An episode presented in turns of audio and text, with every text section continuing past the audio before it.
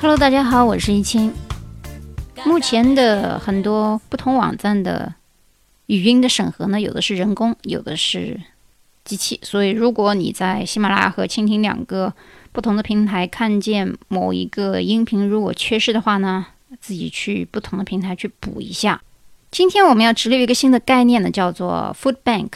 中文呢翻译叫食品银行，但我觉得这个食品银行的翻译呢不够准确的表达这个 food bank 的意思，呃，所以我就希望大家以后记住它的英文单词就可以了，不用去翻译成中文，因为它不是一个 bank，嗯，顶多只能算是一个库。前几天大概是三天之前嘛，我收到一个塑料袋在家门口啊，不是塑料袋，是纸做的袋子。因为可能是环保吧，又是关于慈善业，一般都会用这种纸做的袋子。上面写的呢，说的是 Thanksgiving Food Drive，它的 title 是这个。我看了一下，就说你可以把你的这个 donations 啊，把它放到一个这个样的袋子里面。它星期一的时候早上十一点的时候会有人来拿。那么这样一个袋子呢，上面它还分门别类的。画了很多个这个 category，比如说你是 meat 呀，还是 dairy 啊，还是 cheese 啊，还是 fruits 啊，还是这个 vegetable，很多不同的种类。那么你在放这些食品或者是给予这些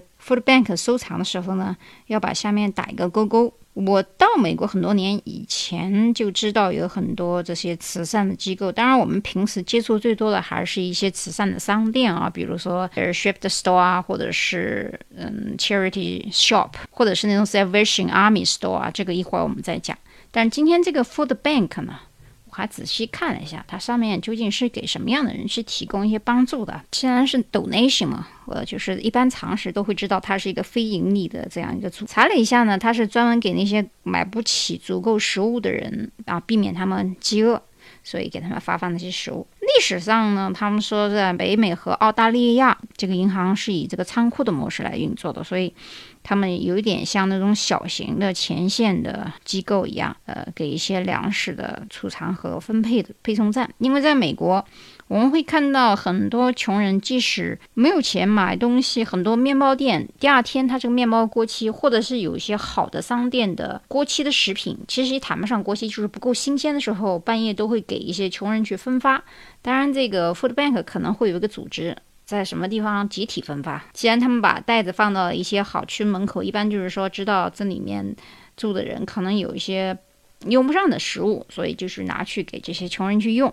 那么这些食品一般他要，我看了一下他那个表格上填的，如果是蔬菜或者是水果，一般要的是 dry food，就是干的啊，不是那种湿的。所以这样可能他们在检查和收集的时候不用担心过期的问题。然后分配好像还会给一些。无家可归的收容所或者什么孤儿院，以及甚至于学校。世界上第一家这个 food bank 呢，是在一九六七年美国建立的。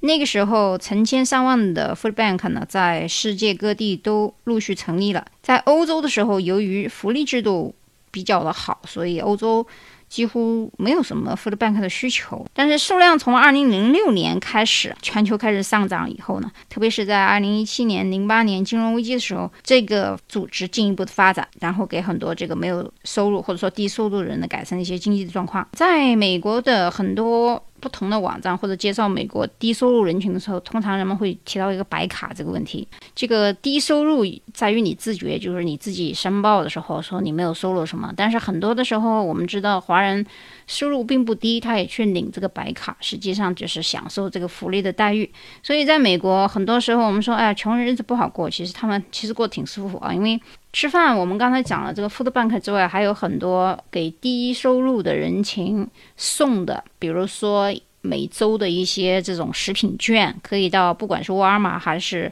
很多指定的 Once 啊这样的 grocery store 去拿几加仑几加仑的牛奶，喝不掉都是倒掉的。那个牛奶都是新鲜的，都一桶一桶装的那种大罐子。另外还有很多食品券，一般最少量的食品券都是在一百美金左右。很多低收入的人群，如果他有一点文化的话，他都不会饿死。在街上我看到有些流浪汉，有时候甚至于是退伍军人，我就觉得他们一可以拿到军队的福利，二。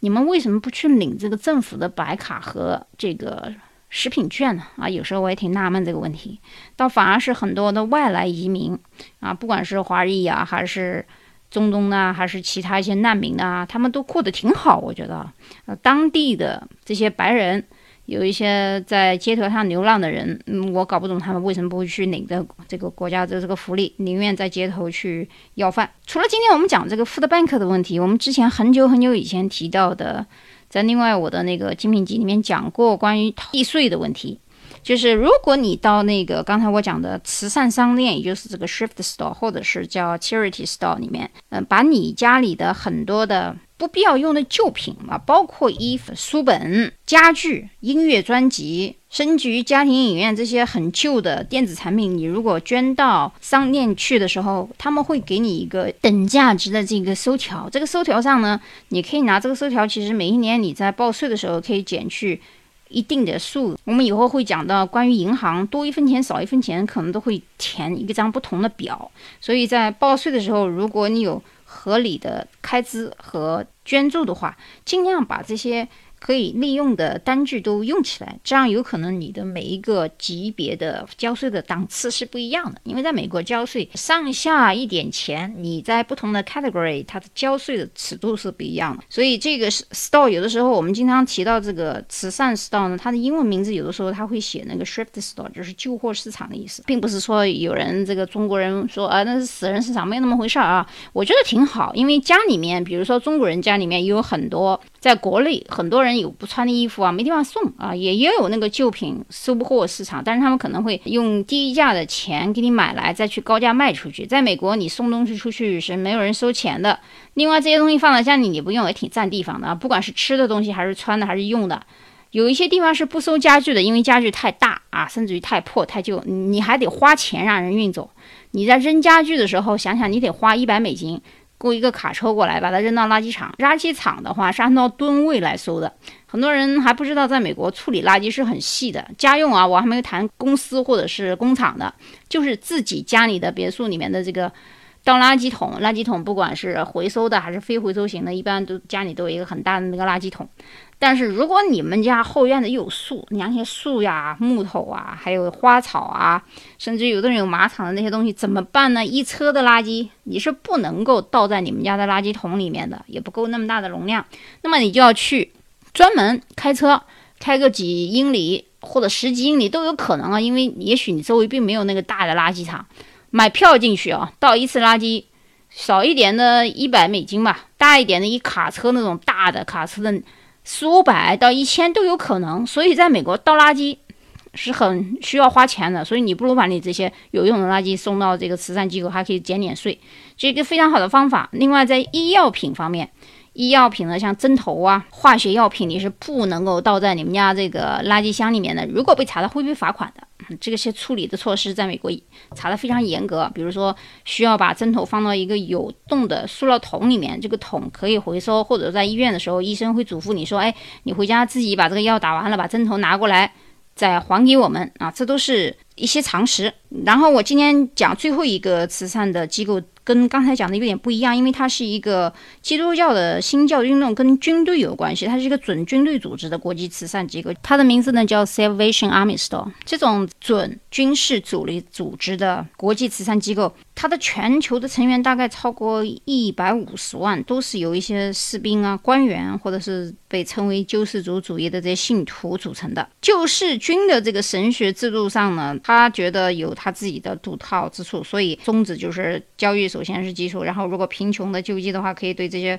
社会人类啊有一定的好处。所以到一八六五年的时候，威廉布茨和他的妻子 Catherine 担任了东伦敦基督教的代表团。一八七八年的时候，布斯呢主持了这个第一个跟军事有一点点关系的慈善机构，但这样的慈善机构其实其实现在跟那个很多 charity store 呢没有什么区别的。慈善机构的时候都可以拿到那张退票，就是关于跟报税有关系的。另外就是你们家东西没用的可以去。我有一次在里面讨到一个特别有意思的小玩意，是。像一个盒子，刚开始我也不知道干嘛，上面有一堆这个花。旁边的人告诉我，这是一个喂蜂鸟的小罐子，它可以挂在树上，在里面放一点蜂蜜或者是水，蜂鸟呢就会进来吃了。所以这也是美国的一种文化。如果你对这些旧货市场的很多美国人老普通老百姓用的一些生活用具非常了解的话，其实从侧面你可以了解到这个国家人们对于动物的喜爱以及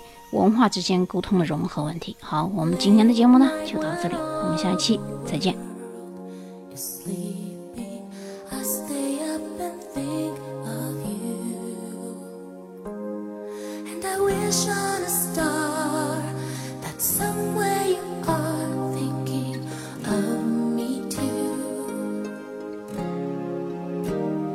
Cause I'm dreaming